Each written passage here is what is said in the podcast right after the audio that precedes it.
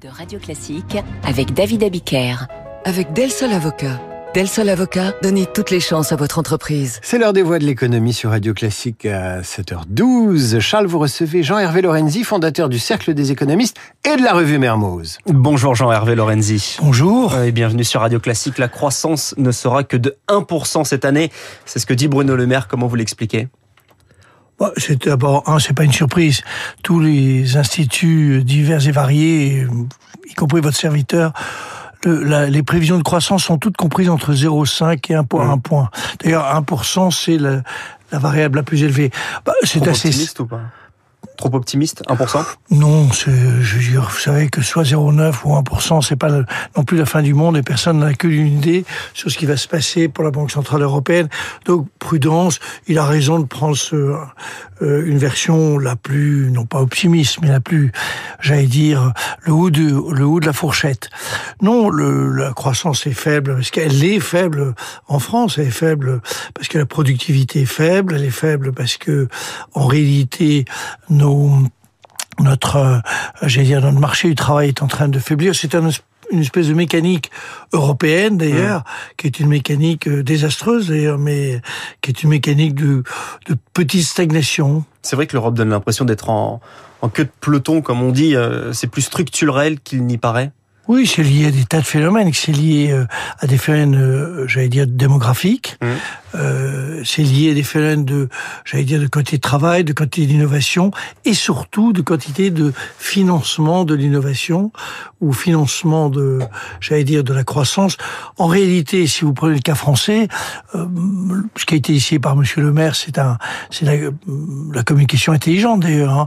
Il, il, a pris toutes ses précautions pour qu'on n'ait pas de, de dégradation de la note euh, française et il a raison de l'avoir fait.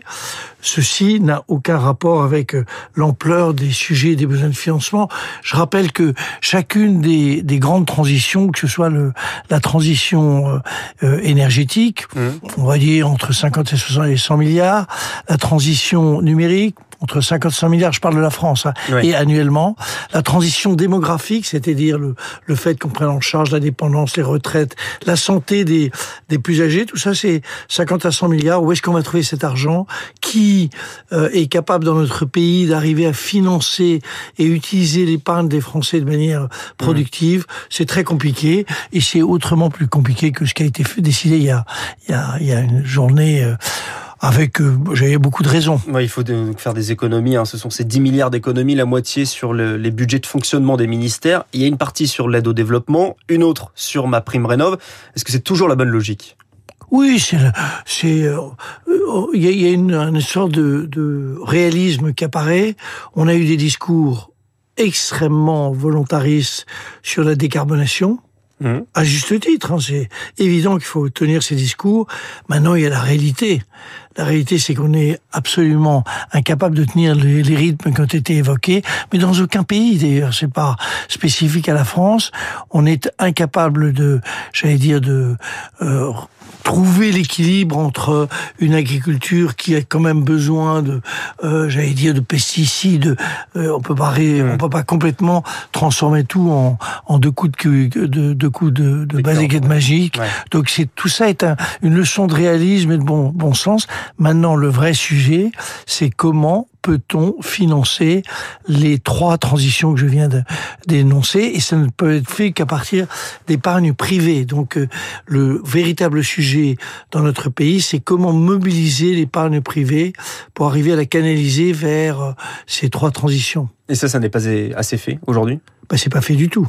C'est pas fait du tout. Euh, le, les, les milliards d'épargne et les 170 milliards que, qui ont été, j'allais dire, épargnés, l'épargne très importante de plus de 17% aujourd'hui en France n'est pas canalisée vers ces trois aspects parce que c'est parce que pour une raison qui est très simple, c'est à la fois risqué, mmh.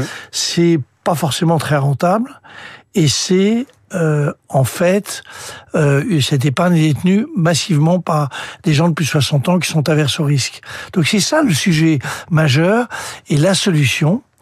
s'il y en a une, c'est celle qui a été très habilement menée par le gouvernement euh, au moment de la du PGE. Vous vous souvenez Ouais, cette cette manière de garantir les banques qui prêtaient de l'argent. Ben, il faut garantir d'une certaine manière l'épargne qui est investie dans le risque. Sur la méthode, en voulant éviter un, projet de loi rectificatif en passant euh, plutôt par du, par du réglementaire, c'est aussi un message qu'envoie Bruno Le Maire aux agences de notation? Oui et non, c'est du bon sens.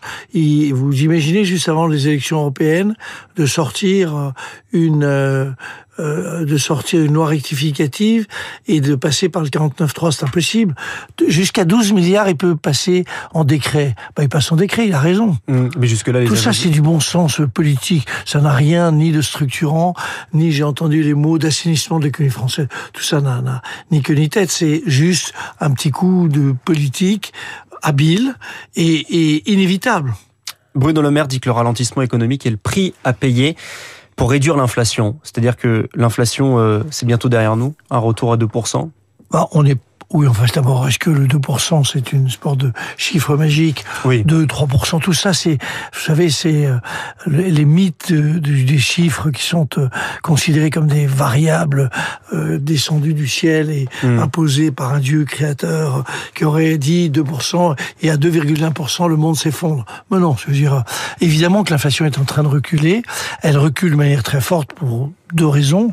La première, c'est que euh, les matières premières sont en train de, de, de baisser. Il y a ce risque en mer Rouge, donc euh, euh, qui peut re- relancer les affaires. Et puis deuxième chose, le deuxième aspect, que ce soit d'ailleurs aux États-Unis ou en, en Europe, il y a euh, en fait euh, une, une, un ralentissement très important de de l'inflation. Alors en Europe, c'est vraiment par le ralentissement, mais c'est pas bienvenu le ralentissement. Oui, c'est aucune Vous avez l'impression que c'est une bonne chose. Non, c'est une très mauvaise chose. Ça veut dire plus de chômage, plus de ceci, plus de cela. Non, non, c'est pas bon. Est-ce que le gouvernement doit augmenter les impôts?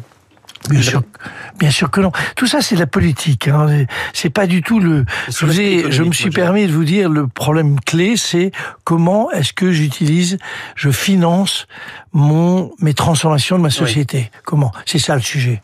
Comment on le fait? Il faut être très habile, très intelligent, très structurant Mais et une manière à, de à long terme. aussi euh, sur, sur l'imposition. C'est une, une manière de, de Non, financer. parce que mais si vous voulez que le climat de confiance existe et vous en avez besoin pour pouvoir utiliser l'épargne des gens, vous commencez, même si les impôts ne sont pas d'une justice absolue dans notre pays. C'est perçu par tous les Français comme un, un- un kidnapping de leur argent. En réalité, tous les Français payent, le, contrairement à ce qu'on dit. Mm. La CSG, c'est payé par tous les Français. Donc, tous les Français payent l'impôt. Et ils ont tous le sentiment que c'est abusif. Donc, vous n'allez pas commencer à augmenter les impôts. C'est pas, c'est, à mon avis, c'est, vous, vous, créez un climat de défiance par rapport à un gouvernement absolu. Il faut que le gouvernement soit très, très, très, très, euh, comment dire, imaginatif pour arriver à, à j'allais dire, au fond, pour résumer, à financer les transitions. Notamment, Très imaginatif. not- Notamment l'une d'elles qui est la transition écologique avec euh, une enveloppe moins importante euh, sur euh, ma prime rénov. C'est c'est le bon moment de réduire en Elle n'est pas moins importante. Il faut là aussi être précis dans ce qu'on Oui, raconte. C'est que l'augmentation sera moins importante L'augment-. L'augmentation est moins importante, mais elle augmente quand même de 600 Sur un an, millions. ouais, ouais. Et elle n'a pas augmenté de 1 milliard 600 millions. C'est de toute façon, ce sera le cas partout. Je veux dire, euh, et partout dans tous les pays, Mm. personne ne va sortir euh, 100 milliards par an euh, dans un pays comme la France sur la transition. C'est ce sera pas 100 milliards, 100 milliards, ce sera peut-être 32 milliards, ou Ouais. 37 milliards, ou 42 milliards. Vous voyez, il n'y a pas de ces chiffres magiques, ces, ces espèces de volonté absolue. Euh, et- Oui, mais il y a un signal. On parlait tout à l'heure de, de- de signal politique. Là, il y a un signal ou non? Non, un signal. Je trouve que là où le signal politique existe, il est d'ailleurs assez bien perçu. C'est euh, vis-à-vis de le- l'équilibre entre la, la volonté naturelle de transition écologique et la volonté de préserver une agriculture. Il fallait trouver une balance.